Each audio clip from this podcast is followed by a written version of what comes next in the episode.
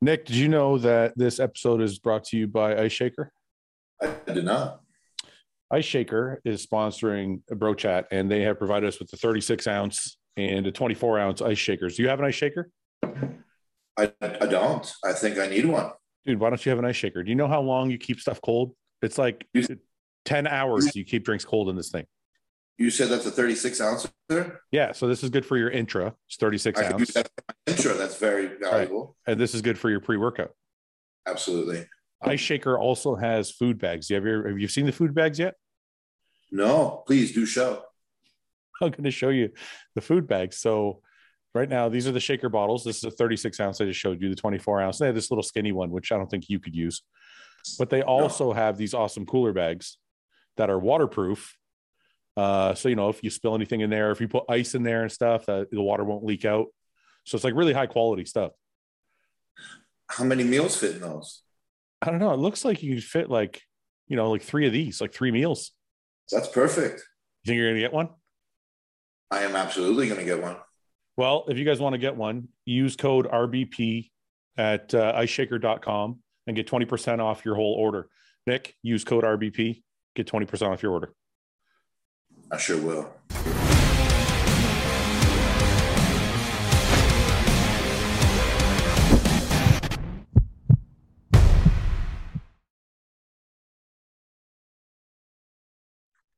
What's going on, everybody? Welcome back to the Real Bodybuilding Podcast. And I'm here with the man of the hour, Antoine Vaillant. How are you, sir? How's it going? I am well, of course. I'm feeling pretty good. You It's know, been a- Been a long time, and I finally got you on the podcast. yeah. And uh, I think it's a perfect time because you just won the uh, Chicago Pro. How are you feeling? sir. How, how are you feeling after the victory? Uh, I feel good. Like everything feels better. You know, it's it's always fun to compete, especially when you got your loved ones with you and all that stuff. So Vancouver was, was like super fun, but uh, when you win, it's just the cherry on top. It's just Yeah. the little extra, like oh yeah, you know, because not everybody. Like we have to realize that if you win a pro show, like there's people competing their whole life, they'll never turn pro. There, then then there's people turning pro, they'll never win a show.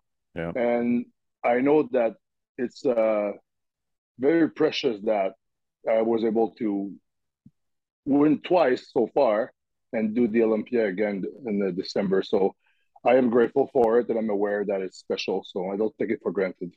So I'll come back to the bodybuilding in a minute, but I want to ask you something because so we've known each other for a really long time, and now we do the Telegram. We're on Telegram doing the circles together, and I get to hear you Yeah. speak. I get to hear you speak a lot more. Uh, one thing I've noticed about you in the last like I want to say five years or more is you're very introspective and you're you have no ego and you're very grateful and uh, you stay you kind of stay away from drama and bullshit. Is Yeah. this Yeah. so? I want what I want to ask is is this part of recovery? Is it part of growing up, or where does this attitude come from? Well, the thing with the introspection is that I had to learn to uh, introspect my own behavior, my motives behind my every actions I do. I had to like um, learn how to express how I feel. Had to learn all that stuff to save my life. Because before my all, because I did five rehabs, right? My last one was uh, last year, um, and before that, I was just this.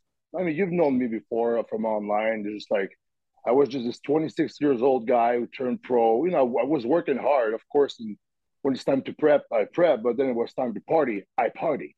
Yeah, You know, but and then and then at some point, I, you know, when my friend passed away from an overdose, they found him on Christmas Eve. and I was like, okay, party's over. And then I tried to stop, and then I couldn't. Mhm. And then I was I would I would justify myself. Oh, yeah, I'll just do it one weekend. I'll stop. I, I was so new to it. I not it's like things now that I know are so obvious to me Yeah. that back then I had no idea what I was getting myself into. So yeah, it's part of growing up. It's part of all the recovery and the rehabs. I had to learn how to do that, not because I wanted to, because I didn't have a choice. Because if Yeah. I didn't do that, if I if I still had an ego, I would think I still had like the upper hand on drugs. Yeah. Which I don't. I this is the the, the only thing that's stronger than me. If I start using drugs, I'm powerless and I'm done. So I know that, and that humbles you, right? If you think you have control over yourself and then you don't, and then you, you have time time and again you see that you fail. It's like holy shit, maybe I'm not that special after all. I'm not like yeah. the one guy, you know. Like you see all your weaknesses, and you have. To, and I was like, I had to become very honest with myself and see where my failures were, see where my character defects were, and all that kind of stuff, so I could actually like work with that from that and build my way back up. And you would think I would understand after one rehab. It took me five. Do you, do you think five. Do you think people aren't honest enough with themselves? Do you think that's where a lot of the problem comes in? In in um, AA, there there's a, a section in the literature that they actually removed for NA. So AA is a 12 step program for alcoholics. It's yeah. the the um, the mother of all programs. It was made in the 1940s by two guys. And before that, everybody was dying, and these two guys came up with that program, and now millions of lives are saved. Yeah. And from that 12 step program, there's a lot of 12 step programs that come out of that. NA's Narcotics Anonymous just englobes all so like uh, mind altering substances. There's even GA for gambling. There's OA for Overeaters Anonymous. So the SIM program works for everything. Yeah. And so in the AA, there's a section that they put that they actually removed from NA because it was too like hopeless kind of sounding because it said that I'll, I'll, it's not exactly how it's written, but it pretty much said that the only people who cannot recover is people who cannot be fully honest with themselves. Okay. You know, uh, or people who are, who are, who are not capable of doing that, which means like mental illness sometimes, but or just like a huge ego. If yeah. your ego never dies, you will die. You know, pretty much. So yeah, the self honesty and the ego, you know, you have to humble yourself. You have to really because yeah, life humbled me a bunch of times. So now it's like I know I know what what's what more because of uh, of all that for sure. And you mentioned earlier that uh, I stay away from the drama. It's just that for me, it's like I know what the real suffering is. Yeah, you know, and it was self inflicted, like an idiot.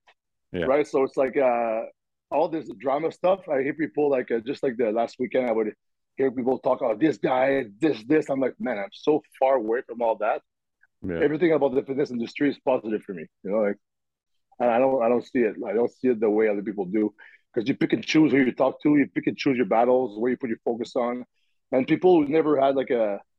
I'm just speaking of my own opinion, of course, but people sure. who never had like real struggle, they will like find like little things will hurt them more. Yeah, yeah. Like let's say let's say if a rich kid never had struggle in, in his life, and then the, her, her, his dad say you can't have the new iPhone fucking that's that's is the biggest suffering he's gonna have this year. Yeah, yeah, yeah. You know, do, so you understand what I mean? Yeah. Do you think? Yeah. Do you think it's possible for someone to humble themselves or somebody to be honest with themselves if they haven't hit rock bottom or haven't hit any real suffering?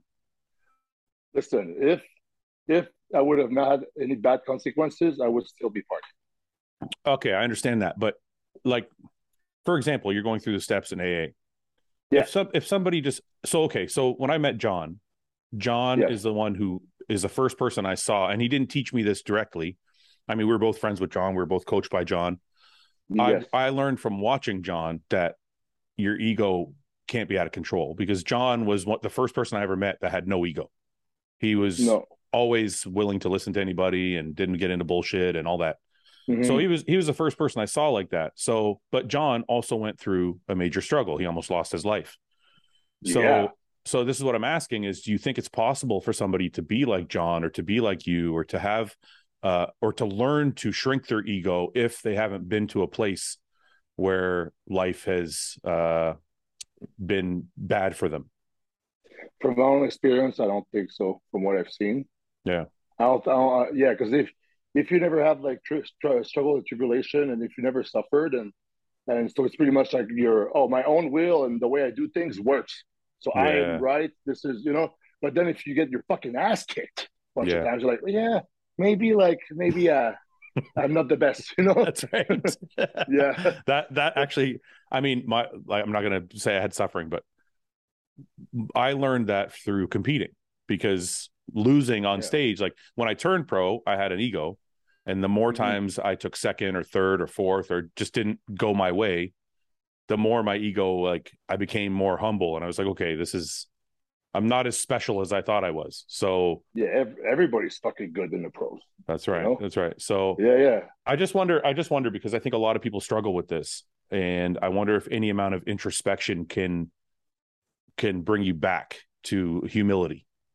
So I don't Yeah, well, yeah, for sure. They if they would really look at themselves from another perspective, like if they would be somebody else, and look at all the facts and stuff, it's like for for sure they could learn and it's like that they hey look, I'm not like the center of the world because like even with the, the addiction, it's like a it's like a problem of like that you you think you're the center of the world. Yeah. Like everything revolves around you Yeah. all the time.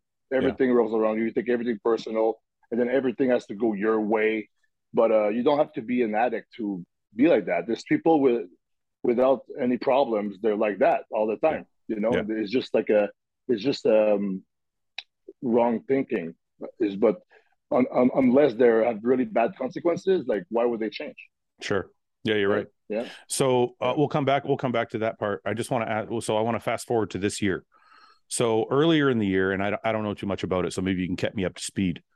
Earlier in the year, you put out a video saying you had health issues. Is that true? Uh, with the heart. Yeah. Yeah, yeah, yeah. There So can a- you I did explain? Can, can you explain what happened there? And then it, you said there was something wrong with it. So can you kind of walk me through that? Yeah, for sure. So what it was is that there was a some people dying in the you know photo industry, and, and then I'm like, you know what? I'm just gonna do uh, extra testing because the you know there's a lot of stuff we don't know about that just just with blood work you don't see. So I was like, I'll do the calcium score, I'll do the EKG, all that stuff, and then the calcium score like came out like that.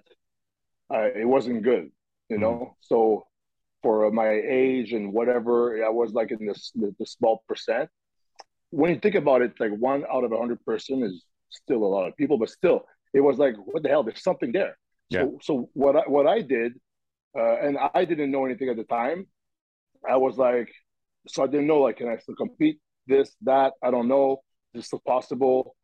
And so I came out with um, a, a video on it, just to be like, hey, I did a test and I found something I didn't know I had. Mhm. So the only reason I did that was to make people do more testing. Right. Yeah, the this is very same good. reason why the same reason why I share about my drug addiction because I could do this by myself, not tell anybody, use my support here, and be fine. on Sure. Not but the reason why I do it is just to help people. You know, like make the if you for me if I have the opportunity to make the world a better place by one even it's like 0.5 percent, I'm gonna do it. Yeah. So so that's why I shared about that. And of course, with because of people, the bodybuilders dying, you know, that happened, which is very sad. Like the everybody fucking freaked out, jump on board, like, and they like like they didn't. They're not doctors, right? They didn't know. Like I myself didn't know, but then I teamed up with uh, Dr. Dwayne Jackson, and I talked to. Uh, we have a friend in common, by the way, who who has the same thing as me for years, and he still competed, retired now, but so I was like, okay, well, I would love to. In my head, I was like, I just want to compete again. It's like, is it possible? So Yeah. let's let's let's fix what needs to be fixed. And then I did blood work every four weeks since December, and the last bouts of prep every two weeks, Okay. even near the show, like to see Yeah. wh- what's doing what, what, and what's up. And um, to to be honest, like everything improved up until like, of course, like five weeks out. You know, like Okay, so- and, and one second. Walk me back. So Yeah. you saw you had a problem, yes, and then Yeah. you wanted, and then you wanted to compete one last time. When you wanted to compete one, la- well, not one last time. You wanted to compete again. Was it for one last time, or was it you? You just wanted to get back on stage and keep going. that's the the. If I want to be honest, the only reason why I didn't announce I was doing a show is because if I had to pull out. Okay, I see. So the other the other question I want to ask you is when you what did Dr. Uh, Dwayne Jackson say to you that allowed you to say, okay, I can do this show or I can keep or I can do this one and keep going. You told me a bunch of stuff I had to do. Yeah. Daily, and I did that to the T. And, Can you uh, can you give me a couple examples? Just you don't have to give me all of it, but like No, no, yeah, but for example, I, I think my blood pressure uh, twice a day, morning and night, Okay. and then we would have to we had to bring it down, and they would so we had to keep it there. We had to bring like their good cholesterol up. We had to uh, keep the bad one down. We had to like just just all the markers and stuff, and and uh, also like because we don't know why exactly I have the the, the, the calcium score thing. Yeah. You know, uh, and I think it's maybe because I have sleep apnea, right? For years I didn't use a CPAP. Yeah. Uh, is it the party drugs I was doing, like with, that raised my blood pressure super high? Is it something that's been there for eight years? Is it something that's been there because I went to 330? It's like we don't know, but for sure, all the factors like being over 300 pounds, the high blood pressure, and um, you know maybe uh, stuff related to dosages, all these things like, and uh, are a factor for sure in, in Yeah. a sense that we can only speculate because I have no data from before it happened. Sure. Yeah. So so now I have all this data from there and and to be honest, like I was like, okay, well, I want to compete again. Okay, but you'll have to use just this amount, whatever, and not do this, not do that. And and I was like, okay, fuck, am I still gonna be good? Then Dwayne was like, you see, you're just gonna be your best prep ever. You, you'll see, because people think like we always hear that, right? The more shit Yeah. you take, the better you'll be. Yeah. man, it's like in my head, I thought I was like, you know, okay, now it's like I have to do bodybuilding on hard mode. It's like Yeah. uh pretty much like I have I take On less shit, but On hard yeah, you know what I mode. mean? yeah, yeah. yeah. So Like it's a video game. on hard mode. Yeah, you have yeah, you have less perks and less items in the, in your story. Um, but uh, man, I did it. I So, was I- in my I- best condition ever. I, I hate to keep veering off, but so many questions keep coming up. So Yeah, yeah. when you saw the high blood pressure, obviously it's related to a multitude of factors. Yeah. Did you were you on a blood pressure medication and what were some of the things that the that Dwayne Jackson said that you had to do to kind of bring it down? So as soon as it, uh, we started working together, I did uh, 15 minutes of fasted uh, cardio every morning and 10 minutes step meal before the workout. Uh, and the step meal is just to keep my heart rate up and warm up, and the, the, the long fasted is just for for health and things like that. And Sure. uh, so there was that like since December. I did every day. I'm doing cardio. The only time I didn't do it is near the show. I, did, I reduced. Yeah. Yeah. It's funny, right? Because you we got to pull back. But Yeah. I'm doing more cardio off season than in prep. Okay. Uh, and um, the yoga stuff for sure, and the, the blood pressure medication. I was uh, on the telmisartan. Yeah. And uh, I'm- I'm still on it. And uh, so that I was already taking that, but there was a lot of stuff like um, maybe like the, the the sodium. I increase my water. There's a bunch of supplements you can take, like K two, um, uh, syrup, uh, syrup, tokinels, seraptals, or something. There's a bunch of stuff I take. Okay.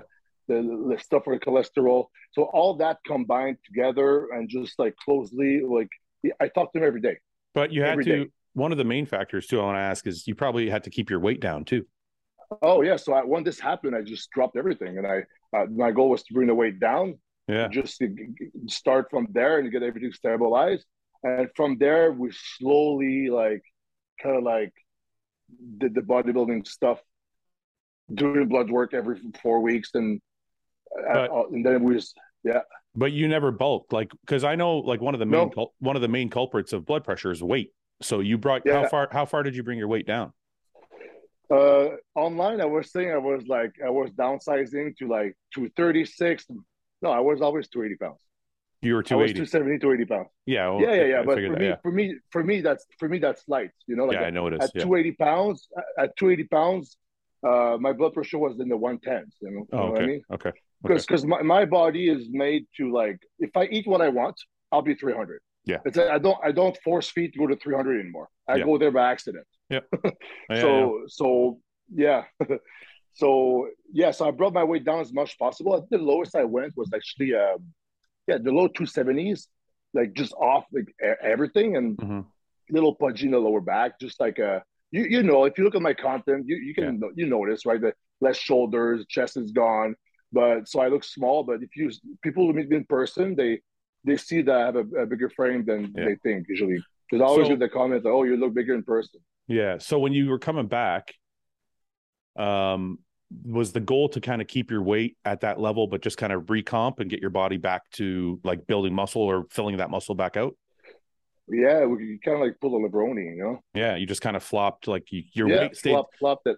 Yeah. Yeah. So I, I started my prep at like uh, 17 weeks out. Yeah.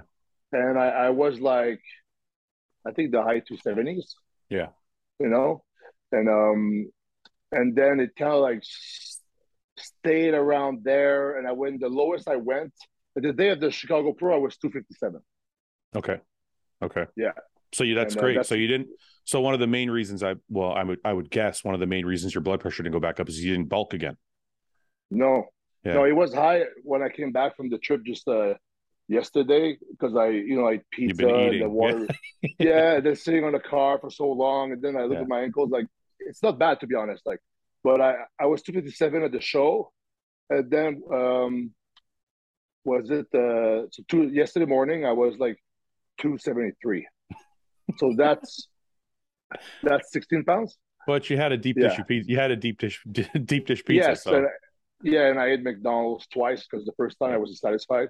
So I, I did a little bit of like the crazy thing is is that I ate my some rice and I ate my meals, but Yeah. I'm like, you know what? Ah, you know when you drive, I don't feel like me, but when you travel and you take a plane, you drive. If you're off season, you're like, Yeah. ah, fuck it, because because it turns from like because if you don't cheat often, and then traveling sucks. Now traveling becomes fun. I know. oh, I can eat, I can eat like M and M's, you know. That's So- exactly exactly how it feels. yeah, yeah. So uh, I did a bit of that driving back. You know, uh, after uh, the, the crazy thing with this prep is the prep I che- cheated the less. How many like, times? How many? I, I want to go back to your blood work, but before we do, how many Yeah. cheat? How many cheat meals did you have? And how long was your prep? And how many cheat meals did you have in the whole prep? So so 17 weeks, and the Yeah. first uh, seven eight weeks I would do it once a week, Okay. and it was it was more like uh, an evening where I relaxed, and then if I, I eat a big meal, and then instead of meal six, I can have like a little shake or something. Yeah. Yeah. That, that type of stuff, right? Yeah. Nothing. I never. I never binged. Yeah. Because binging can really fuck you up in prep. So um, I did that, and then the last like ten weeks, I had like two burgers, and then there was nothing. How many weeks was there nothing? Like fucking seven weeks, Seven six, weeks. eight, eight weeks. But for, for me, it's like I. It's only about the cheat meals. It's also about the the break. You know, the sitting down with your girlfriend, That's right. something. You know, That's you know right. what I mean? Like it's, a, yeah, it's a mental break. that's but- right. then I was then I was like, why is uh why is like usually Dorian always gives me like more cheats and stuff. Then I then I realized, oh, Patrick Tuor is coaching him and he's giving him zero cheats. You know, when you're a coach, you what you You what absorb. works for you. Yeah. You kind of like what so it's like fucking Patrick. Fuck Patrick, wait, Patrick's helping Dorian? Yeah. Oh, I didn't know that. Okay. So Oh yeah, yeah, yeah. Him. Yeah. so Just Pa- give a- uh, just- so Patrick's rubbing off on Dorian and then you're not getting any Yeah. cheats. Yeah. I hate Patrick Tuor. I know. Fucking guy. Yeah. He did the same thing So to Ben. whatever. He did the same thing Yeah, to Ben. He funny. started coaching Ben, and now Ben is like anti cheat meals. So That But- that's funny. But the, I- the thing is, is look, I think it worked because my waist was like was like small, like for the Cali. Yep. So it, it did work. It did something, and I think that also for the waist part, the fact that I didn't start my diet at over three hundred, it's like nothing. Nothing was like I, I got like I got like tight pretty quick here. yeah, there was no So- bloating or anything. Yeah. No, no.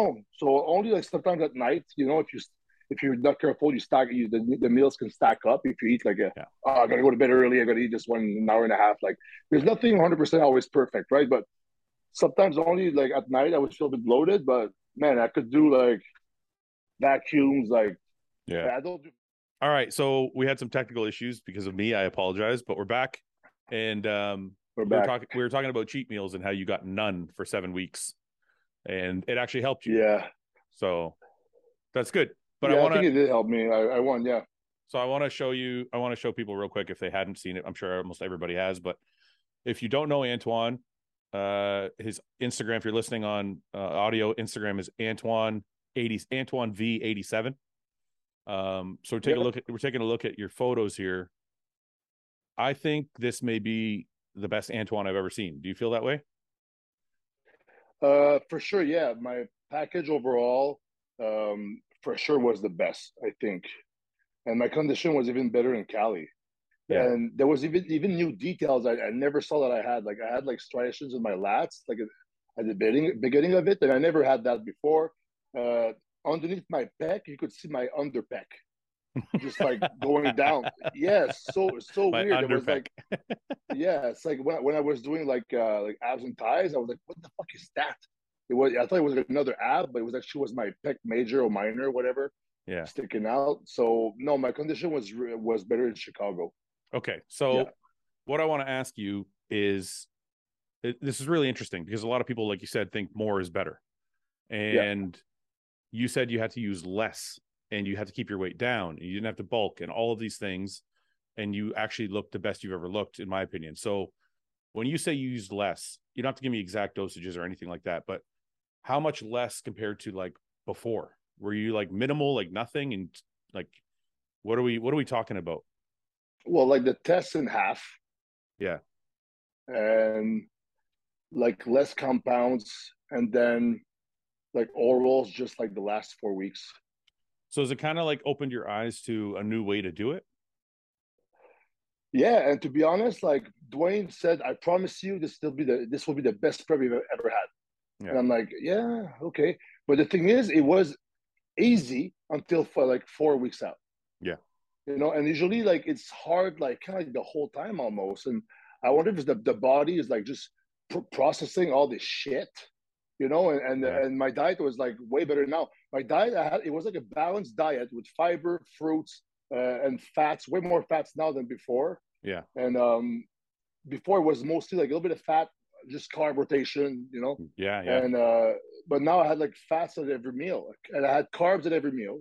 Yeah. I never went to like, and I had like a fiber, like a tablespoon of chia seeds, tablespoon of a of a either kidney stuff or a daily cleanse, and I had the uh, probiofit by ATP. It's like a it's like food for the gut, whatever. yeah, yeah. So I had a total of forty grams of fiber per day, every day. So And uh, so Dorian was doing your diet. Now all these changes because you haven't changed coaches, but Dorian obviously has learned a lot more. So did anybody else have any input? Like was was like Dwayne Jackson have input to your diet, or did Dorian yeah, just kind of so try something different?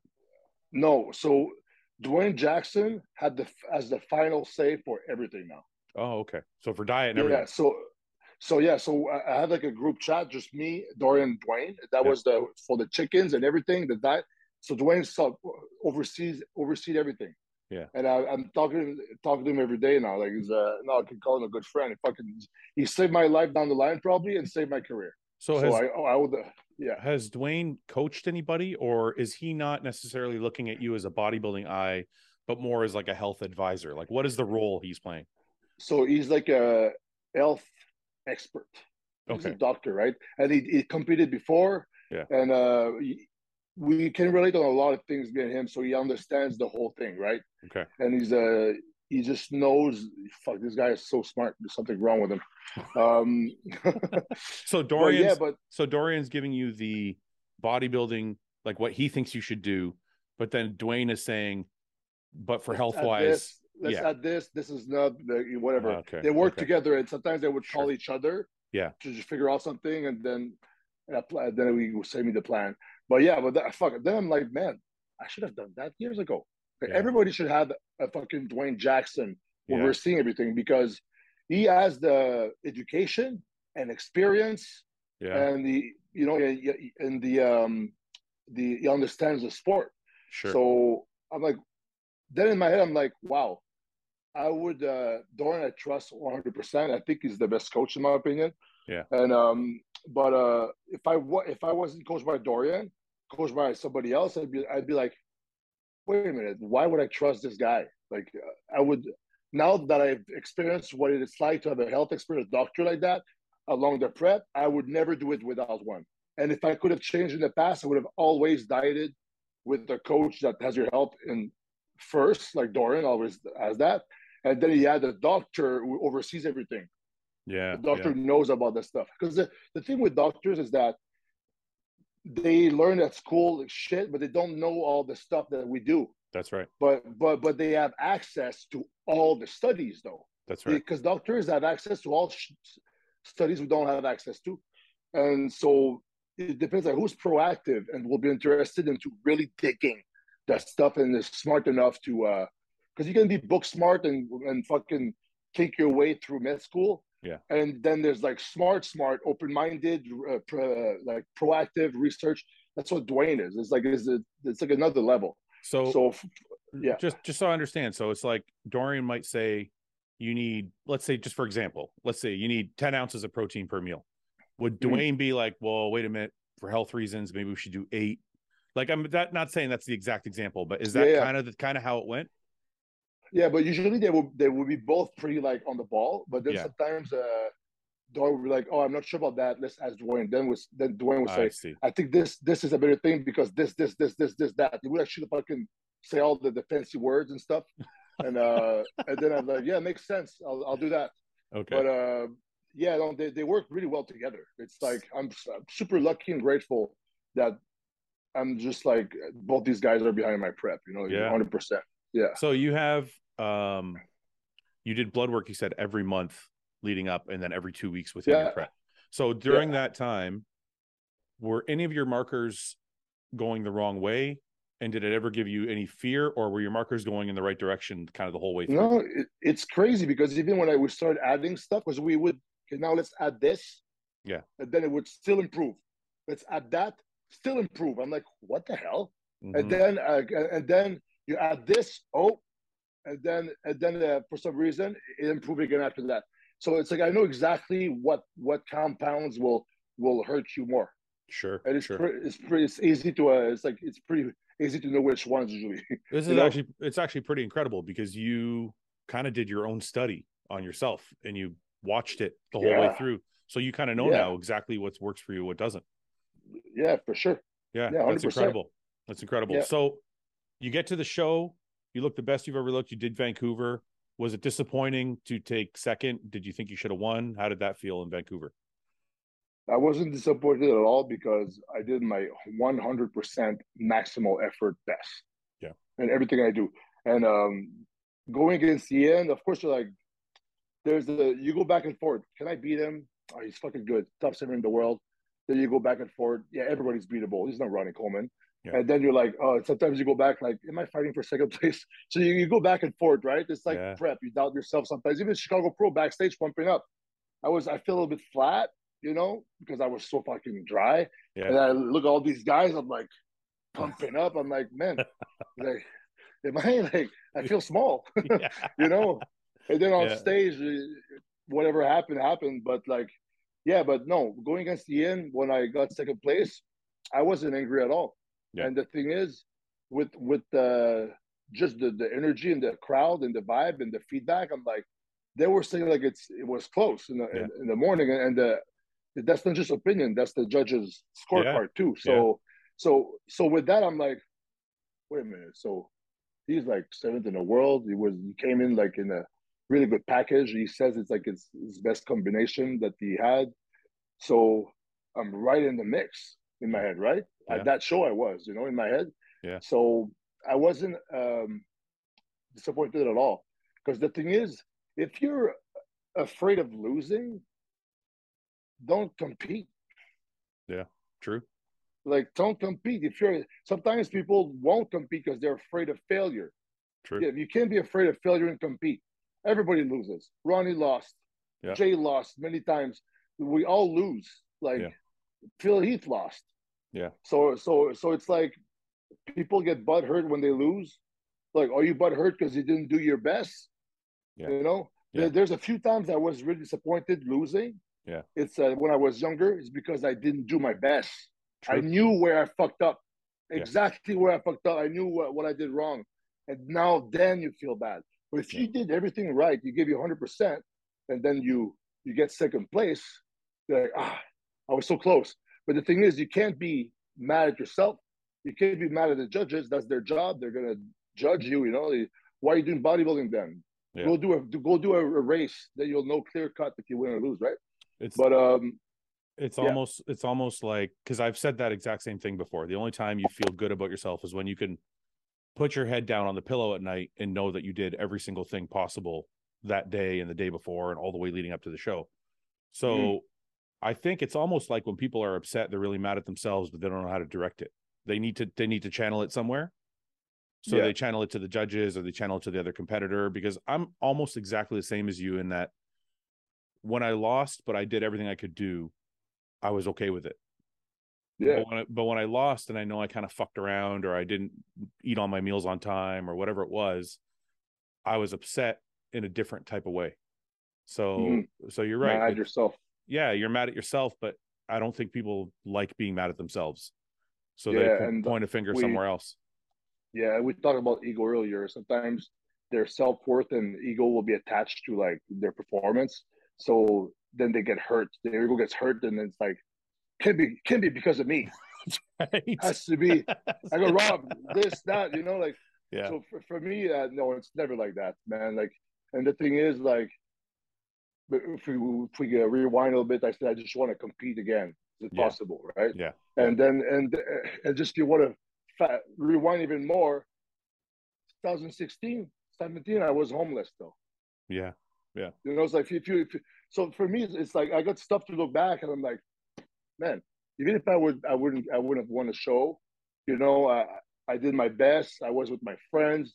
I I was at my best, my best package. I did the best I could, and I was able to go on stage and battle it out. That's why I go on stage and I'm like, I do the full experience.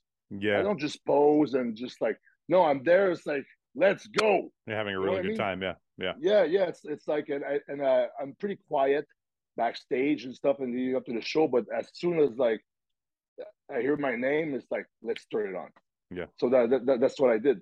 So for for me, it's that if you give you 100, percent you can't. It doesn't matter. Yeah. Where you place or where you're gonna place because and also if you makes me laugh when people say like, yeah, I'm gonna win this. I'm gonna win this. I'm like, you don't know shit. You don't even know if you'll be there tomorrow. That's Right? true. And the thing is, like, everybody can win. Yeah.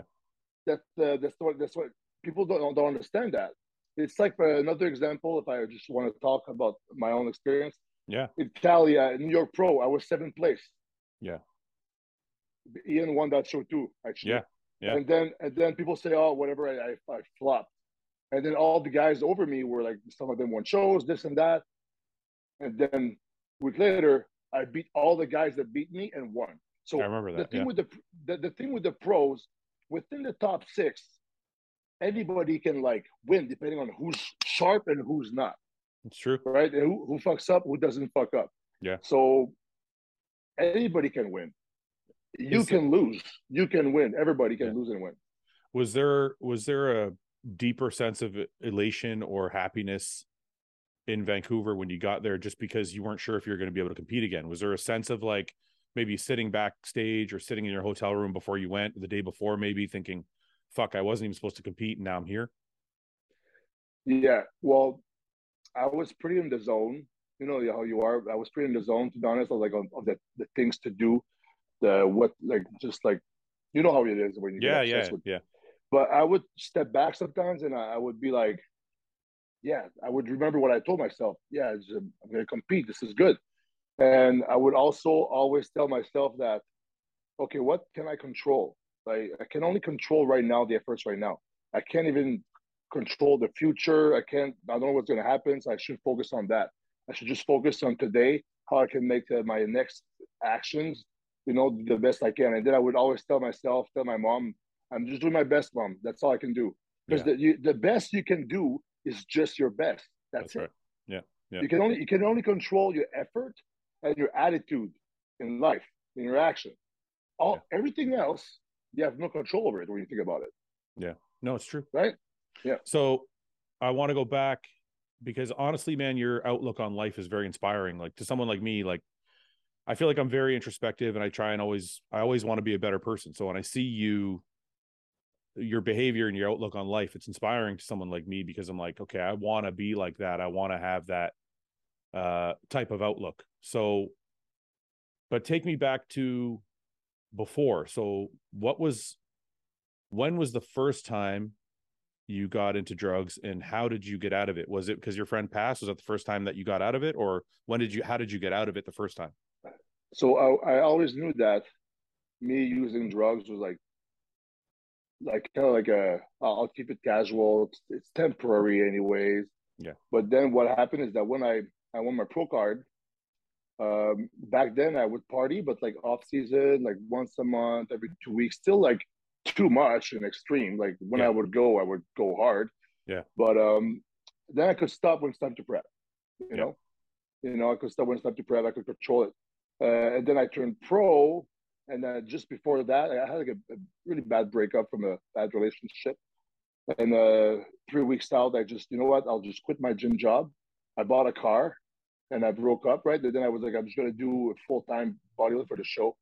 And because I already, I was already sponsored by Universal back then, so I had Yeah. money coming in. I was just working at the gym because it's like I gotta work and do stuff, right? So, um, but then I stopped that. So after when I won, big mistake. I was like, you know what? I went through a little bit of struggle there with a breakup, this, that, and I still I won. I did all my meals, my cardio. I deserve to party. I was in my head. I was entitled to Yeah. now. I'm going to reward myself with a good time. And I, and what's what was a good time for me back then? I'm not going to go into details, but it was a good it was a good time. yeah. But so so then what happens is that now that I don't have a schedule anymore, um, I can party uh, whenever I want. Yeah. Because my money's coming in from doing videos and content. You know, back Yeah. then already. So if I want to party on a Tuesday uh, afternoon, I can. And and then the thing is like, who parties on a Tuesday afternoon? I want to party with people. I, I'm not. I'm not doing drugs alone, right? So, Yeah. so who, who who who parties on a Tuesday afternoon? Give me some Yeah. examples. Give me an example. Well, I don't know. do you- Nobody. Who do you think? well, druggies. No, no, there's- Gu- guys who Yes. are fucking junkies. Yeah. So the drug dealers, Yeah. strippers, escorts, That's right. you know, criminals. yeah. So and then I was like, and they loved partying with me because I wasn't that. hmm So I was like, okay, so I started hanging out with those people.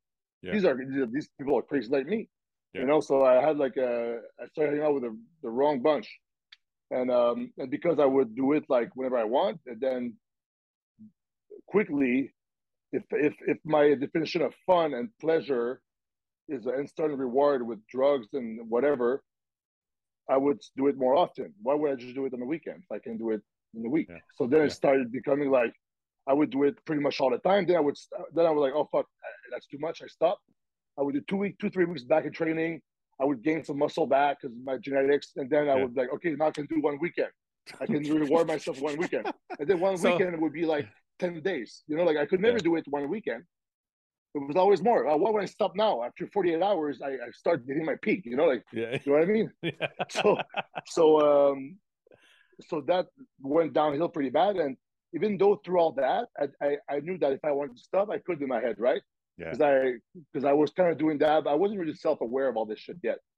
But when my friend died, I'm like, you know what? I gotta go back to my because last thing last thing he told me, he, he had like a poster of me on the wall because I, I had some from the magazines or whatever. He said, "What are you doing, man? Party like doing drugs like that with, with us? Like you should go back to that." He pointed, he pointed a picture on, on the wall. You should go back to that. That's your bodybuilding. Go stop fucking around. Yeah. Then I was like, "Yeah, yeah, I'll do it." But like you, like you, you need to like I was focused on him a lot because he was like going through shit. Yeah. And um, and then he left one day, two days, three days. Usually he comes around three days. You know, we don't hear him back. He comes back. Four days, five days, and on the sixth day, they found him dead on Christmas Eve. So Yeah. so then I was like, man, I think parties are uh, like maybe parties over now for me. Like you know, like my fucking friend died. Well, I called him a friend, but it's like you know, it's just people I He's a- hung out with back He's then. par- but party was- friend. Yeah, but in my head, it, we were friends, friends. Yeah, You know, back yeah. then. But now Yeah. looking back, it's like as soon as I stopped doing drugs, all the people I was doing drugs with, they just Yeah, they're party friends. they're gone. Yeah. Yeah. So then I, I was like, I even did a video back then where uh, on YouTube, uh, January fifth, two thousand fifteen, where I said that why I was away, whatever. Then I kind of like insinuated that I was I had a problem with drugs, and then I was like, I'm coming back, and then um, two weeks later, I used drugs again. Then I was like, well, I said I would never use it again, because back then I was like, I'll I'll just stop and I'll control myself later, whatever. And I would do it on a weekend. I would would go on a bender. But now it was the first time I said I'll never use drugs again. Yeah. And then I two weeks later I did after my friend died.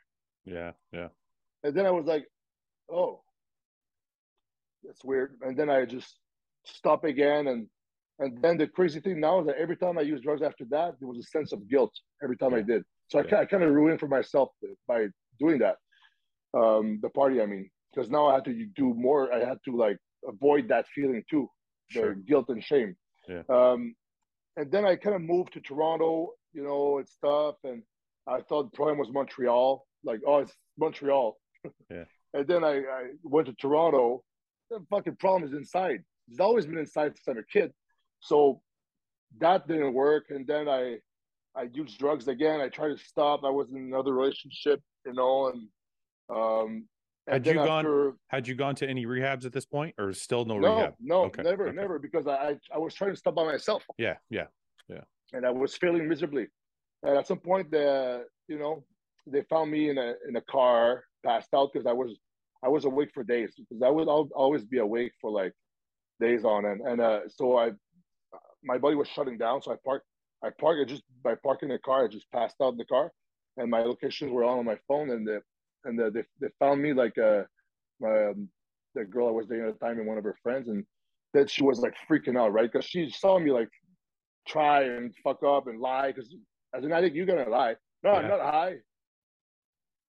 Yeah, and then imagine you you look at the person that you're supposed to like uh, respect, and then you say, and you say, I'm not. I'm, I swear on my life, I'm not high. Then you you are yeah, inside. you- You're just twisting yeah. with fucking guilt and shame. It was terrible. And um, so she said, "You got to go to rehab. You, you just you, that's you. You're too far. You got to go to rehab." And then I was like, I took a moment and I'm like, I did the math of me trying by myself, the fucking my friend dying, me to try and stop. And then I'm like, all right, fuck, I don't know what else to do. Yeah. because I I wanted to stop. My I, I I wanted, and I of course the part of me that didn't want to, but I was yeah. I was just gonna ask, did you really want to stop, or did you just think you should stop? No, I did. I did. Okay, I okay. did because uh, if I didn't, it would have not worked. Yeah. Um, but you go back and forth, right? Yeah, that's why it's a, it's a daily thing. Like even now, if I did nothing for recovery, Yeah. if I just didn't care, did whatever I wanted, did Yeah. my own will, I would be dangerous at some point. Okay, But I'm on top of it all the time. Right? I just know myself. I just know myself now. So going back to the first rehab there, so I was like, you know what? I by myself, I couldn't do it. So yeah, and the thing with me is I'm open minded, right? hmm from, from the get go. So I'm like, whatever, let's try this fucking shit out. I don't know what else to do. Like I keep like lying and just like using drugs and losing my gains and stuff and not doing my my commitment to like my job and my bodybuilding and because when I was doing drugs, the last thing I wanted to do is train or sleep. So Yeah. it doesn't doesn't matter. I'm not a functioning addict or alcoholic. yeah, Some yeah. people can just do drugs and drink and they work and Yeah. the opposite. So uh so I went there after uh, for six days after 45 I'm like man I think I'm good and then came out that I was a Toronto pro it was a, with Dorian and the guys everything was good and and then as soon as soon as I was by myself for two minutes the door closes she leaves for two minutes I was like oh I, if I wanted drug, to do drugs I could do it right now and get away with it and then uh, the obsession kicked and I just fucking used three days after rehab How long were you in rehab? How long was it? 45 days 45 days Oh, you went for forty five days. yeah And yeah, three days after. two months. Yeah. Yeah, yeah. So so then three days after I, I relapsed again, and then here we go again. Same thing, lying, hiding, this and that. Yeah. So then I was like, there's my second one, and then it was consequences, breakup. Like nobody wants to be with a fuck up like that, right? I understand. Yeah. You know. So um, so I went to uh my second rehab. Then I go into rehab. I say I'm gonna stay six months. He said the program is three months. I'm gonna do two in a row. Okay. So I did. See the mentality is still there, right? Yeah. so I did six months, six months of, of rehab. The second one, and the, the first You one. were there. You were, you were actually there for six months. Yeah, all all of them. I'm there twenty four seven. Yeah. Okay. Yeah, yeah. So the first one was like a, a high end one where the guy knew who I was was a bodybuilding. I had like a the room was like forty thousand a month that I had, and I was I had a really good deal. and I had my dog there. I had like I had, like food I wanted, like a Yeah. steak and It's like a vacation. the second one, the second one was like one for people from the street. Yeah. And I lost the contract eventually, so I had to pay it for it myself. And um, and then at some point, because you could be on welfare and just have it have it paid. I did that like two or three times with the rehabs. So um, so I did six months, and that one was good because we pretty we dug deep. and it was a 12 step base where I started to learn about about the, um, the 12 step. So I do that six months, and um, after that, it was going well for a month. Then I relapsed again. Jeez. After six months of rehab. And how then, do you? How do you? Wait, wait, wait. So I want to get into your mind a little bit. How do you relapse when you get out? You're there for six months, and you're like, you get out, and you're like, okay, I'm good. So I have a I have a close person in my life that's an addict. Mm. So I always kind of I ask him these same questions. How mm. do you go from I've solved my problem, I feel better, I'm ready, I'm on a straight and narrow to and knowing that you have an addictive personality to using again a month later? How does that happen? Like where how does the thought process um a, a lot of time for me is that I will let my thinking go into an obsession. Okay. Because you're gonna want the drugs. Yeah. Like you're gonna crave the drugs like most like a, a lot, you know, like that's the point. If you start fantasizing about it, whatever using, whatever, then the obsession kicks in. Yeah. And then when you are when when that starts in your brain, it's like you're hardwired. It's like if you look, uh, if you take like a football field with a meter of snow, and yes. you always walk to the path of using drugs, the thing is the fucking nice little path. Like, yeah, yeah. It's like all like step down, flat. There's even big, uh, big fences if you want, like fucking lights now. and then there's like the path of not doing it. It's like fucking rough snow. You gotta, yeah. So the brain will always like go towards the easy fix because if you uh, feel bad, and then you can feel good within seconds. Yeah. Your brain registers that. That's how you become addicted. That's you a really keep good, doing that. Yeah, that's a really good yeah. analogy. Yeah. Yeah. So you keep do, doing that. So then the, the the the rough path is like hard to do it. Then your brain, as soon as the and the thing is, as soon as I would feel an emotion, mm-hmm. I remember I used to reward my, myself for drugs. Mm-hmm. And if I would be sad or angry, I would do drugs. Mm-hmm. If it was raining, I would do drugs. If it was sunny, I would do drugs. If it was a birthday, I would do drugs. If it was a Monday, I would do drugs. Any day and ending with a Y, I would do drugs. Yeah. So, so that's how I would do it again. It's just that my brain's just like hardwired to do it. So at some sure. point, I just, I just too weak, whatever, or I didn't have enough. I didn't suffer enough yet, I guess, too, and and I didn't know. I didn't do it as much effort and recovery, and then I relapsed again. So, and a lot of times during uh, how why I would relapse is that I would have a heightened sense of emotion, and if I'm angry or really hurt, um, you know, when you're really angry, you can, you can bang on the table. You don't think right. You you can yeah. say things you don't mean. Yeah. Well, it's because when you're have a, you're on heightened emotions, your IQ goes down. If you, know, you want to say like that. Okay. So you become like stupid when you're, yeah. you're emotional, right? Yeah. yeah. So I don't make my best decisions when I'm emotional. Sure. So I would always make the decision to do drugs, not when like everything is good. You're it's calm, more like yeah. It's more like when you're angry or excited because uh, I'm really impulsive. Yeah. I would make a decision out of the whim. Fuck it, you know, I would have a yeah. case of the fuck it, I call it. I would say, fuck it, nothing matters anyway. Yeah. Or get angry, you know, and just and just do it. So that happened a bunch of times for relapses. But after my second one, I did a third one, and uh, that one was good. It was the same one as the first one, but I really the counselors were really good. I really dug deep there. And uh, after that, I was actually good for six months, and um, and then I something happened. I was with the I was actually after that. Was this after the? Yes, that's after the third one. I was staying in the shelter in Hamilton at the Salvation Army. Yeah. They did a mistake. They thought they thought that they had like a, a program for drug addiction there. They just sent me into the shelter. So I was living with like people from the street with mental issues and the homeless people oh, with trays. You know, like yeah, yeah, with like yeah. Uh, with little food stamps to just like to eat the food, and I would like have a, I would have only like I think two hundred dollars a month how long were you? There, how long were How long were you there for? Just just a month because I was so, oh, I thought okay. I was going to a halfway house, like a yeah. living house. Yeah, but that wasn't it. So I stayed there a month because I, I already paid for it with the government yeah. and stuff. So okay, I guess uh, my friend Aaron, my he's my sponsor, uh, my best friend too since 2015. Um, one of my best friends. He dropped me there. He sure it's here? I said, yeah. He said, fuck, man. He felt so bad. Because like, we're all, you know, if you go, I don't know if you went ever Hamilton on York Boulevard. Yeah. Uh, this is where I was. Okay. Know? Yeah. And um, yeah. yeah, yeah. So then I was like, oh, fuck it. Man. I'll just do it. I'll just do it. Fuck it. i am here anyway. Like, what else am I gonna do? You know. So I went there, I slept the first night, I fucking uh, rashes everywhere because I had my own room, but I had like bumps, red bumps everywhere. Like, what the fuck is this? Like, so I, I go and I complain, and then just putting my forearms on the counter, I would have rashes. Oh. It was so dirty in there. Yeah. So uh, they changed my mattress. I was fine. Stayed there. My my my room was the size of like I don't know a locker. the bed was like a little those little army like bunk beds, yeah, like whatever. Yeah, yeah. Yeah, but, but then you know what? I I was around people like the lowest people of society, and sure. I was one of them. You know, yeah. and um, and then when I would eat, I would it would I actually like, cried that time. I was like, I, I I had the tray, and I was like, I want to eat, uh, sit at a table. I would choose somebody who didn't cut my appetite. Sit in front of. Somebody who didn't what? Cut my appetite. Who okay. didn't stink and cut my appetite. But it was that sad. Yeah. So I, I, did a month there. Then I did a sober living house. And then Dorian um, uh, helped me, and I was staying the little tree house in the back in Lowville. Remember that? Yeah, yeah.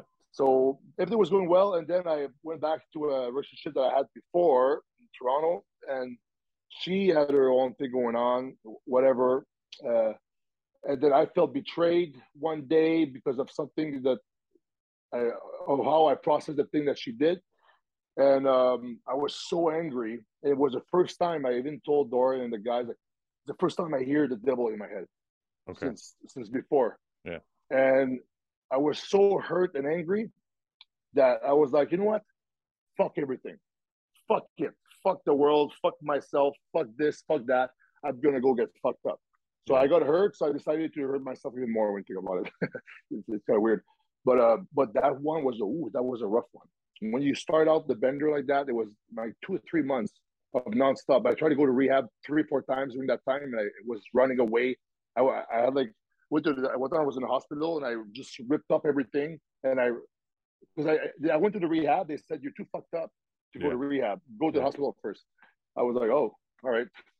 So they sent me to the hospital with my wallet by myself. Uh, so I ripped up everything. The thing was a beeping and stuff. I had my stickers on, on me. Grabbed my stuff. I ran and I just jumped in the bus. And then I somehow I got somebody to pick me up and I kept partying. So I, I was pretty crazy. You are you like, are you are you living on the street at this point or like what? Because I know you're living. Oh, I was I was not living anywhere. So, but I you sleep go from places to places, hotels, just like couch surfing, pretty much. Oh man! But I, I didn't. I, I, didn't realize that in my head at the time. Yeah. I thought I was just partying. right, but but then sometimes I would be dude. Sometimes like the sad moments when I hear about it, I would be like a Tim Hortons on like on a Thursday morning at like 4 a.m. trying to find people to party with. You know those people that at, at Tim Hortons by themselves, they're fucked up. Yeah, that was you. Yeah, holy shit, that was me.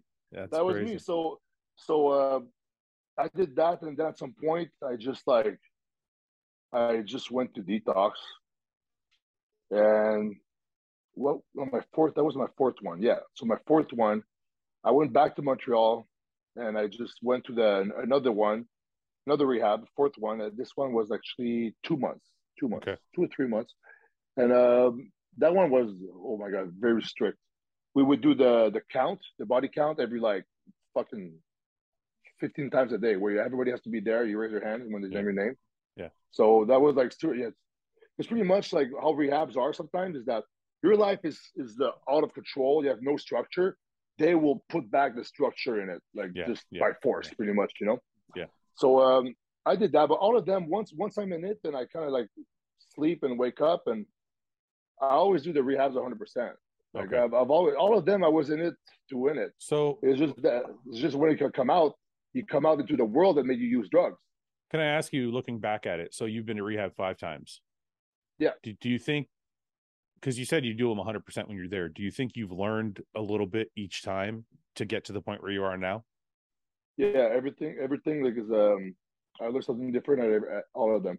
The one that I actually learned, uh, it's different every time, but the last one, like after the one I did last year, yeah. it was my fifth one, right? So I did only 30 days, but were very effective. And two days in, I was already like, how did you, why did, right why did you rehab? Why did you relapse last year? Because you had already been doing pretty good. Like you at this point, for people who don't know, at this point you were kind of doing well. Your physique was good. You'd done the Olympia. Yeah. So I did the Olympia. I did the one of Cali before that. Yeah. And um, I just, I mean, it's my own fault uh, always my decisions, but I started like uh, drinking a little bit in in um, uh, in 2020, whatever, or before that, and I had a slip actually one time. Actually, uh, it's just I, I was in a, a relationship that that wasn't good for me. Yeah. You know, not because of uh, each other, but just because it just didn't work. Yeah. And um, it, ju- it just wasn't good. It was like kind of a toxic relationship. But uh, it's not anybody's fault. It's just that's how it is, right? I don't want to talk badly about that's anybody. Yeah. That's that's not how it is at, at all. Um, but then I was like, you know what? Maybe I can drink. And then I started like misusing prescription pills. And then before the Olympia, I started like adding like uh, um, anti-anxiety like pills, like oh, this is. And... Wait a minute. This is like while you were prepping for the Olympia. Yeah, yeah. Okay, okay. Yeah, yeah. Because I was like, because I have ADHD, right? So I can I, I, need like medication if I don't want to have fucking scatterbrain and nothing yeah. gonna get done. But the thing is, is that I gotta follow them like like they are written, or else right. it's like a relapse, right? So now it's like it's very different. Now I'm like, I know like my recovery comes first. There's nothing that's gonna change that. But back then I was like, I didn't because I I started I was drinking sometimes and nothing that was happening. Yeah. So I was like, still going to my 12 step meetings, but I wouldn't say much because I felt the phony, like like I wasn't true. That's right. Because you it's, it's a it's a program of, of abstinence from all drugs. That's right. So it's like I wasn't really fully in it, and that was my mistake. And then I started playing around with other stuff, and then the Olympia. So pretty much like I was already going to an obsession towards that, and then with the prep, the obsession on the prep, but then it's like obsession is like it's like a picture that you know when you have a car, you press the brake, it stops right away. Yeah. Obsession is like a train. Yeah. press the brake, it doesn't stop right away. So so the Olympia was the brake, it was ending there. The train kept, kept going, going. Yeah. and fucking crashed. You know what I mean? So and then I was hurt again, emotional, emotional and hurt because of stuff that happened. And I just said, fuck it one day. Because I had no recovery. I had no recovery. And then as soon as I did it, I was like, I tried to stop after two days, and I just pretty much tried to stop for a month and a half. And it was literally like, um, like I was with Rachel and Dorian because everybody knew that I, I, I, fucked up, right? It's like it's kind of obvious, you know. I, yeah. who, who am I going to fool? So I was avoiding everybody at this point, and that's the main sign.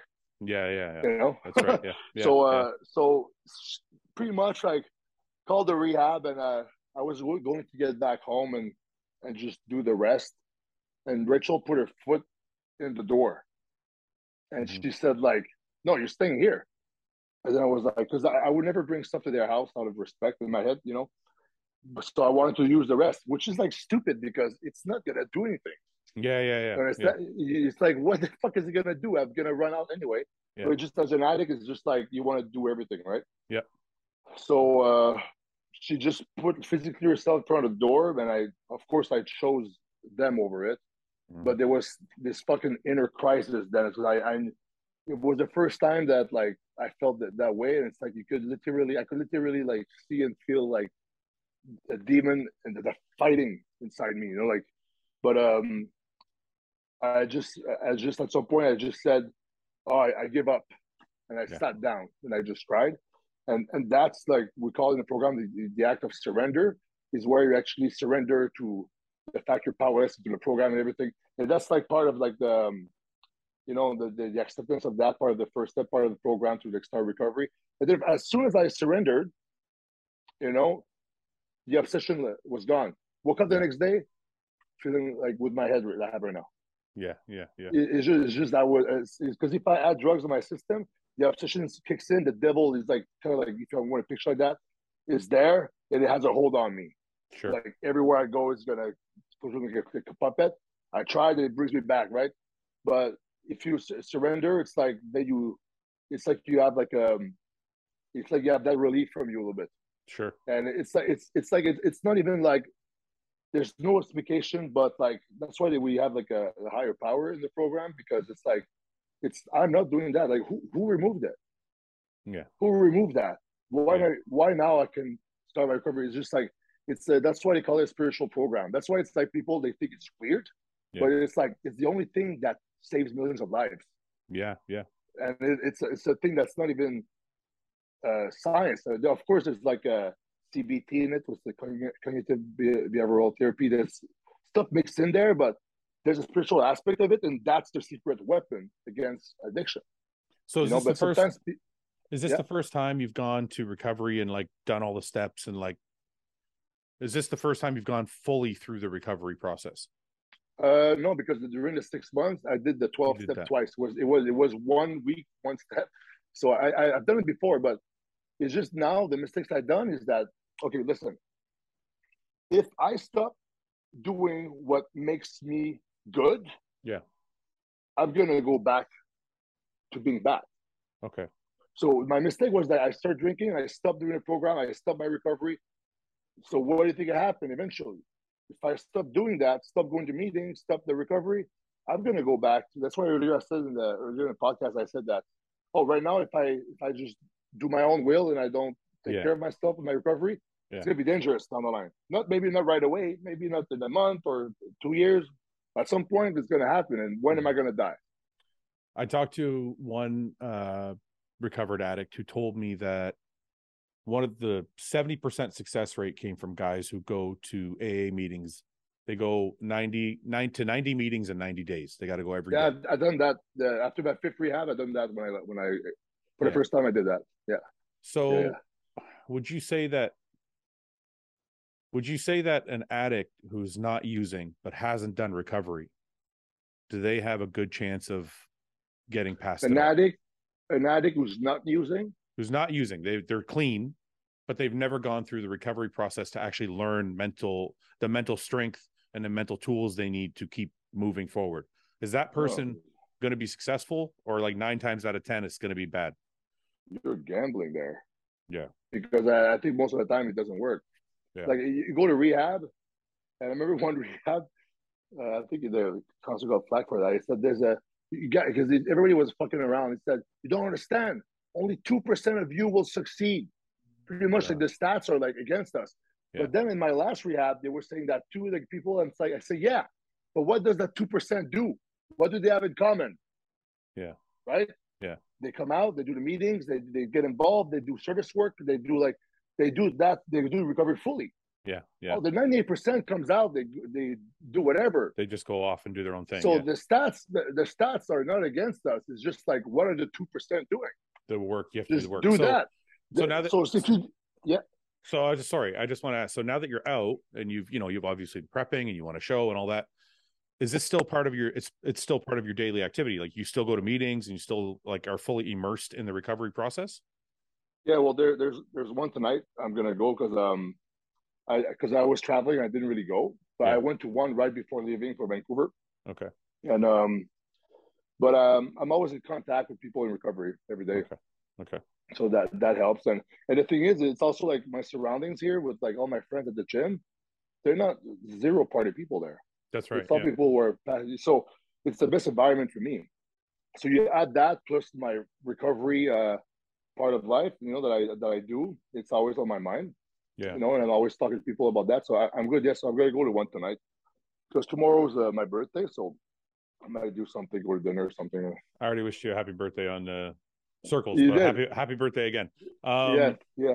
So I'm sorry we got into like rehab and drugs, but I feel like no, it's good. It's good because talking about it, some people are afraid, but I'm not afraid of of who I am because I know like I'm good now. And there's some people out there because you know when I was like uh, trying by myself. Yeah. You know, imagine if you're doing that for years because I tried by myself for a few months. You know, trying to stop and it didn't work, and I went to rehab. But some people are doing this for years and yeah, they're just yeah. suffering, suffering, yeah. suffering. And some people use alone, they drink alone, it's just like just it's misery. It's misery. It's like despair, right? So they don't even know about this shit, and then they can hear someone talk about it, and like, holy fuck, I'm not alone. Yeah, and that, that's part of the program. Like you are never alone anymore once you go into the program. I just so feel that's why I, I, I never, I never, I'm never afraid of talking about it. Yeah, I mean, I didn't. I honestly, when I when I asked you to come on, I didn't want it to be like the main focal point of the podcast, but because I feel like it's such an inspiring story for people. Because I mean, fuck, I, I I knew you when in one of those times when you're at your worst. I remember we have a picture together. Uh, you came to World Gym one day, and you were like, "You keep saying that I was high that day, but I wasn't." No, no, you're not high. You weren't high, but you were half the no. size that you Oh, are yes. that Yeah, because yeah. you must have just been getting out or something like yeah, you were, I was like, yeah, Yeah. I was struggling. so I, I, uh, Yeah. so like it's, um, it's really inspiring for me to see that. And then, and if you want the truth, this, this, I hope this doesn't sound mean. I was mad at you at that time because I knew the potential you had I was Like- wasting it. because I saw you way back in 2003 and two. And like, you know, you were the first person to get on YouTube and people knew who you were. Yeah. And I'm Yeah. like, man, this guy has all the fucking tools in the world to be at the very, very top. And he's just, and I was jealous because I'm like, I don't have that, those genetics. But if I could have his body and do what I'm doing, I would have been way better. So it was like, it was making me angry. I'm like, this guy has the genetics I want, but he's just throwing them away. So it's Yeah. like, No, so it's, no, it's valid. It's valid. it's- very valid. yeah so it's inspiring to see me to see you go from that to actually fulfilling what you're capable of so uh before we go listen i want to ask you um youtube how did you know to do youtube before everybody else Uh, because I, I was I, I was already doing videos online and, and sharing them online through message boards with my friends. Yeah. And the thing is, so before YouTube, you had to find somebody with a server. You had to upload the, the MPEG file. You have to post the link and ask people to right click and download the file on the computer to watch it. yeah So I was already doing that. So when YouTube came around, I was like, wait, do you can just upload it and people can watch just by clicking? Fuck, that's good. So I, I started doing that, right? yeah So I, I started doing YouTube and I never monetized it until like one day your speech was like, You're not monetized? I said, No, I just do this for fun. Dude, monetize your videos. So, Yeah. all right. And uh, I never really made the, a, a good, a big amount of money on YouTube because there was a five year span where I was like doing all the rehabs and stuff yeah that I stopped, kind of stopped doing it and everybody started. yeah So my channel went like down, but uh, I, I, I'm trying to always do a bit, uh, a few videos, but uh, I'm gonna now that I have some good momentum with the the show and stuff, I'm gonna get back at it. But there is the the so YouTube gave me a service. I uh, made my life easier back then by Yeah. with the video. So that's that's how I started doing So all because it was those- convenient for me. so all those videos with like hundreds of thousands of views you didn't monetize any of those No, because I also use uh songs, uh, like Oh, metal songs right. from bands. Yeah. Also that because back then there was no money being being made, there was Yeah. no copyright. Yeah. There was like no copyright. Yeah. So as whatever, so it's, it's okay. But they're like they're like a little um artifacts of videos. Like yeah, yeah it's like a, Yeah. it's a memorial it's like a yeah. it's like your Yeah. life uh, your life on video but so i have a question because a lot of those videos are really out there and they're like i mean you're a very charismatic person naturally but they just seem a little bit crazy were you high when you were making those videos or no Um, some of them I was, some of them not. Okay But to be honest, the- the- when, when I would be high, uh, I would be too weirded out. I was like, it was it was kind of weird. So I wouldn't really do. Uh, sometimes I would try, but it would just wouldn't work. yeah I would uh, over overanalyze myself. I would start being paranoid or something. But uh, no, there's some of them that I was like the, the, the video in the garage with the with uh, Juji and stuff. People keep, oh, the video was crazy. I said, yeah. Don't you notice I was drinking beer and eating muffins and being on the workout? yeah, you know, like, it's like I would. So for sure, like I matured, let's say the least, over the years. But uh, people who know me in real life, they will they notice that I'm pretty much the same guys in the videos, though. Yeah. Like, there's Yeah. no, there's the me online, me in person is like I'm still kind of like the the same person. I find so. Yeah. No, there's nothing really forced in in those videos, really. Like, uh, of course, when you do an intro, we kind of ramped it up. Hey, what's up, guy? Whatever. But Yeah. I'm pretty much. I I find I think I'm the same person. Yeah. Yeah so moving forward you're on your way to the olympia is there anything you're not planning on doing any shows between now and the olympia right No. No. Okay. So what's the plan for you guys now? You, Dwayne, and Dorian obviously still going to work together. Is the plan now to keep your weight kind of stable? Or are you going to go up? Are you going to fluctuate Yeah, up we're, or no, we're, we're gonna stabilize the weight right now, and um, I got my diet yesterday. Um, my blood pressure was a bit higher when I came. I think it's just because of the water and the food, right? So I'm just gonna fix all that up. I got blood work tomorrow morning, and um, you know, get, get the get clear everything out, you know, and which we can do pretty quick that because I did it before.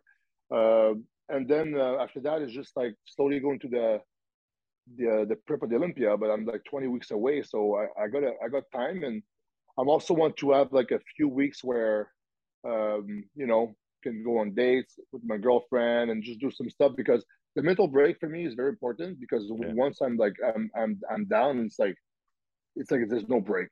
It's Yeah. like I wake it's like because I did a lot. I was like doing the cardio. I would pose every day, and I would like do the training, and uh, there was a lot for me. I did. I never posed as much as for this. Pretty much posed for like as soon as I came out of rehab, and I started working on my posing. Yeah. Pretty yeah. much like with the Antoine Hamlet, my the posing coach there, and uh, these sessions are fucking hard. Like the two hardest things I would do all week would be the hot yoga and the post session with the Hamlet. Yeah. So I'd rather know- do like leg days.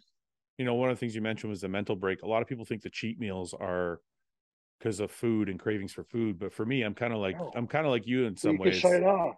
It's nice to just turn your brain off and like actually Yeah. spend time with your girlfriend or wife or whatever. You know what I mean? yeah, watch something on TV, Yeah. just eat something, and not think about like, oh, I can't eat that. Just like being being yourself almost, you know, just Yeah, like sit yeah. down and just like be in the moment more. So yeah, for me, it's important to do that. But uh, if it's needed, I won't have any. If the Dorian says you won't have any, I won't have any. You Yeah, know, because I want because in my head it's like I have to listen to what he says one hundred percent. That's how I am as a, an athlete, and I'm a, I'm pretty easy to prep to be honest. So so I that, that's why like uh when I can have him, I will have him. But you didn't you because- didn't always have such an easy time getting in shape. I remember when you turned pro, like part of the reason like when you turned pro, I think it took you two tries or three tries to turn pro. How many times? Yeah. So I so uh, John Meadows turned me pro. Yeah. Uh, I tried before that. Who was oh Jose Raymond was coaching me. Because I remember Uh, it Ho- was, no, Jose Raymond got Jose Raymond got me shredded for the I don't know amateurs. So am I okay, correct me if I'm wrong, maybe I'm mistaken, but Yeah. I thought the the thing for you back then was you always had the physique and you had the muscle, but you couldn't get completely shredded. Is that true or no? I think for the uh, when I won my pro card, I wasn't like shredded at all, Yeah. but I had like the size right. Yeah. So I, I think John just wanted me full or something. But the all amateurs, I was like super shredded. That was like Okay. 233, and that was a good physique. And then Styles, the the Canadians, like the year after that, I was good, but Mike Johnson, I don't know if you remember, Mike Johnson was just peeled, Mike and then Jerome was too. Yeah, Michael Johnson. He he, actually drank water to go up a class with super heavies because he thought he had a better chance. He actually won the whole show. It was so diced. Wait, And Mike Jerome Johnson. From, Bravo was second. I'm Mike Johnson from Newfoundland or from out east. Nova Scotia. Yeah, yeah, yeah. Nova Okay, I know Mike Scotia. Johnson. Yeah, yeah, yeah, okay. Yeah, Okay. yeah, yeah, yeah. I miss the guy. I used to hang out with him all the time. Yeah. And um, so he won that show. I became friends with him that day, and I trained with him for a whole year. Then I won the following following year. But yeah, so he was first. Jerome Bravo was second at two seventy five. Jerome Yeah. I remember Jerome. He was like six one, like just massive. Oh my god, he was the biggest guy that I've seen in my life. Yeah, I remember that. And um, so yeah, I got beat then, but then I I came in like uh, better, big, bigger and better for the 2012. Uh, but then it's after that I fucking sucked. 2013, the New York Pro, like with the diaper posing trunks. Like what was? Because I, I signed the contract, and I thought I had to do it, or else I will like get banned. Yeah. But I was I was out of my mind. I was it was the beginning of my descent, to be honest. But um, Whoa, what's the yeah. diaper posing trunks? uh, it- it's like I had like because my glutes were not in. I was like, I'm gonna. I'm trying to use trunks that are kind of old school. to hide Like your ass. Yeah. I Don't pull it up. I can't find it. I, am not gonna be able to find it. There's no Okay, fucking... you- It's funny though. You can find it if you want. You just type New York Pro 2013 out one. Let's see. Terrible. Can you find it anywhere here? Yeah, yeah, yeah. It's over there. Click the top left. Top. Top this left. one? I see them. No, top left. I see it. There's three. I see it. No, no, top left. The picture. Oh, top left. The last oh, last God. I thought it was a good idea. I got That's awesome. you're basically you're basically wearing classic shorts. Yeah. You look good there Uh, though. That's Cedric there, right? Yeah, yeah. No, that don't look good. Like if you look at No, the, I mean you're not you're not shredded, but like you have a lot of fucking muscle. Like your shape is really good. yeah, I was like two sixty or something. That's fucking, Yeah. that's great, man. I know. Well. Antoine, I'm really happy for you, man. Everything seems to be going the way it's supposed to be. Um Yeah. Do you want to do you want to say anything any message, any thanks, any, Yeah, of course, like- go? I would never be able to be where I am without the help of Dorian Hamilton. You know how he is, right? What? Yeah. Yeah. And um, without his help, because he every time I would mess up in rehab, and as soon as I would be doing good, he would be helping me. and I, I could go from having nothing to being successful really quick, again and again because of him, right? Yeah. So, uh, and as a coach since 2018, I chose him, and man, it's like I wouldn't want to be coached by anyone else. Yeah. Anyone else. I think if uh, at least for me, I think he is the best. And this time around, combined with Dwayne Jackson, who, like I said, pretty much saved my life down the line. You know, by helping me like do uh, the tests and stuff, and and uh, having my health always first and as a priority on point. Yeah. And helping me with the prep, it's like, man, you saved my life down the line in my bodybuilding career. So Yeah. the two of them together, Dwayne and Dorian Hamilton, are like the main two factors on why I could uh, I ended up doing this and and winning. You know, winning is a cherry on top, but like just doing this again and Yeah. being at my best. So these these guys, like I, I owe the the victory to them. You know, and I wanted to win that for Dorian as uh, as much or even more than for myself. The the, the because he deserves all, all the wins to be honest, because he he helped so many people. People people know him. What I'm talking about, people who don't know him is that like he's one of the best people around and in the Mhm. industry probably like the the one of the most righteous people with the best values and with Yeah. integrity um you know and of course uh i'd like to thank my sponsors ag muscle iron both strength right aware and fit menu and and uh you know all my friends back home pure muscle and fitness which is probably the fuck best freaking gym in the world to be honest like when you think about it for bodybuilding like it's seriously like pretty it's pretty insane Yeah, there, man. If you, if you add a sauna in a pool, it's like uh, better than the oxygen gym. You know what I mean? yeah. yeah. So uh, yeah, so just a lot of gratitude for these guys, and of course, uh, shout out to my girlfriend over there. What's she doing? How long you been with your girlfriend now?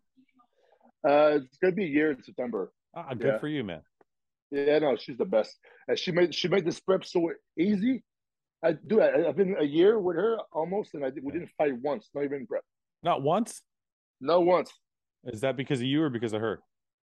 I think it's because of both of us. Well, sometimes one person is a little bit more understanding than the other. So Uh, are you both are you both just like in perfect harmony so there's no fighting or is she really understanding? no she's very understanding and she's very like uh easygoing and you know and i'm i'm very patient too Yeah. in prep i i will never sometimes i will respond like uh short Yeah. then i wait then i i kind of introspect like we said that i'm like you know what? I'm sorry i said like that. I didn't want i right away i like catch myself. Because i had to learn how to do that anyway making amends is part of the program too right? So Yeah. that's why like uh, addiction was a curse now it's a blessing because i'm Yeah. so much more better because of i mean recovery. Yeah. but yeah shout out to her for sure and my mom you know my birthday tomorrow and i always think about that. Why am i the one being celebrated? She's the one who did the crazy work right like she was used like this like just Yeah. 35 years ago she had a big belly and You somehow always nine months ago i was this you always and, think of and you, then she she made she made me she made me like a like a wizard Hmm. so she deserves all like the wizard. praise yeah so i yeah so shout out to my mom too She's You always also. think, you know, one thing that's I've always known about you is you always think of things different than everybody else. Nobody's ever Yeah. said that. Nobody's ever said that in my life. So we'll celebrate your mom. Happy birthday to your mom. yes exactly good job mom thanks for creating me All right, Antoine. Listen, one Uh, more thing. Where are you going to place at the Where are you going to place at the Olympia? well the prediction i have because i was so i was close with uh, Iain Valliere, Yeah. i think I, I have a feeling they're gonna stack me up near him Think so? Uh, well So, right so you're He's saying. body, bodybuilder So I know, I know predictions are kind of stupid, but are you saying? Yeah. Are you saying top ten just for the, just for yeah, I, fun? I, yeah, I want to do top ten. Is that your goal? Yeah, it's my it's my goal. I said, well, my goal is the highest uh, that we Yeah. can. My goal is to give my goal is to give hundred percent again. You know, you know what I mean. Like you, Yeah. you can only control and say so much, but for fun, yeah. If I'm in the top ten, that's an improvement from the last Olympia. Yeah. that's uh that's an upward uh, little climb there, so that's good. But uh, I look at the list; it's pretty stacked, though. Oh yeah, The it's list big. is pretty stacked. Like Sean Ferry doesn't it? I'm like, there's Yeah. a lot of fucking guys. Like, Yeah. it's pretty stacked. Yeah, It's yeah. like how many? There's how many competitors is there now? Uh, I think the last time I counted, it was like twenty five or something like that. It's a deep. That's- It's That's It's like- the more than the other years. when I look at the lineup, it's like you can see kind of maybe who the top five, top six would be. and then everybody else is just toss up. yeah, it can go Who's on, any- who's off? Who's on, That's who's right. off? And um, yeah, so the one I did, there were 17 guys, right? I No, don't si- si- 18 guys, because I was like Yeah. 15. I think Regan was like 16, and 17 was uh, he won yeah, yeah. Morel. So and then last year I don't remember how many guys there were, but this year is at 25, and there's a few shows still. Yeah. Yeah, I know. This year seems we we were talking about that on one of the podcasts. It seems like there's a lot of competitors in each class. There's like 40 or something like that guys in the classic and the physique. And I think by the time the year is done with the men, there's probably going to be 30 30. guys. 30. It's, it's like you know back then the night of champions there was like 30 guys. Yeah. Yeah. Yeah. It's gonna be like that. It's gonna be It's- crazy. We were, I was actually when we were talking, me and the guys were talking, I was actually wondering about that. Do you think since we're talking about it, do you think that's a good thing or a bad thing for the Olympia? Do you think the Olympia should be more like you have to earn it more to get there, or it should be as many guys as can win? Well, earn it more. With the winners qualify. I know, but like we were talking about, should the Olympia lineup be that big? Or should you narrow Oh. it narrow it down to like 15 people? Like maybe only the top tier and second tier shows qualify, third tier third tier shows don't. Oh. You know what I mean? Like, do you think there's too many guys or no? You think as many guys as possible is I, I don't think I don't think so. Yeah. I don't think so. I I, th- I think if like even if there would be 30 guys, just uh you do the the prejudging and then some guys will get a fucking last call out. Whatever. I was the last call out last time. Yeah. Yeah, but So, uh, last no, I call out when it- last call out when you did it was only three call outs. True. Yeah. So now it's gonna be like five True. call outs. Yeah. Yeah. Oh, is it hard to judge 30 people? That's what I'm saying. It's like it gets complicated, right? The more guys you have there. So it's like, should you narrow it down as the year goes on so that there's only 20 guys or 15 guys and it's the cream of the crop, you know? Mm. Maybe just remove the points. Yeah, that gets that's that takes out like two or three guys. How many guys qualify points? Three or five? I think it was three, three. Yeah, you get rid of those three. Yeah, I yeah, get rid of those three. And uh and uh you want to make it harder? No problem. Just like only top three qualify, not top five. What do you oh from the uh The yeah, Olympia. yeah, yeah. And then, then the the Arnold, only the first qualifies or the top five? No, I think only the first qualifies. Okay. Yeah. Okay. I was thinking Yeah. like I was thinking like the third tier shows don't qualify you for an Olympia. Like Vancouver. Yeah, but then the thing that sucks about that is less guys will do it. So then it makes the promoter not want to do Yeah, it. no, Yeah. no, you're right. Yeah. I think it was is it is it because there's more pro shows this There's year? more shows this year. Yeah, that's it. That's the other option is you could just narrow down the shows. That way the shows will have a deeper lineups and you get less guys at the Olympia. Yeah, that could be an option. But well, sorry, it goes. Maybe it's gonna go really well. I mean, it's going to be fun to see all the guys competing anyway. So it's not a Yeah, big. I'm just sure. we just having a discussion for fun. Yeah, yeah, yeah. No. Anyway, Either way, like I I think anybody who can have the chance to go to the Olympia is like it's a nice, it's a nice thing, right? is this your If you second? Is this your second time? Second one, yeah. Yeah. good for you, man. Yeah. Yeah. Um, Antoine, listen, it's been a lot of fun. Thank you for coming on. Thank you for sharing all the um behind the scenes and deeper stories so people can learn from it. Yeah. So No problem. I appreciate the time, man. I'll talk to you soon. Yeah. Okay, See bro. you guys. Take it easy. Thanks for watching. Thanks for watching. Please subscribe, share with your friends, and like the video. And if you get a chance, check out the description for all the different links to all the different places you can find Hostile and myself. And lastly, check out hostile.com for our new line of supplements and all of our apparel and gear. Thanks again for watching.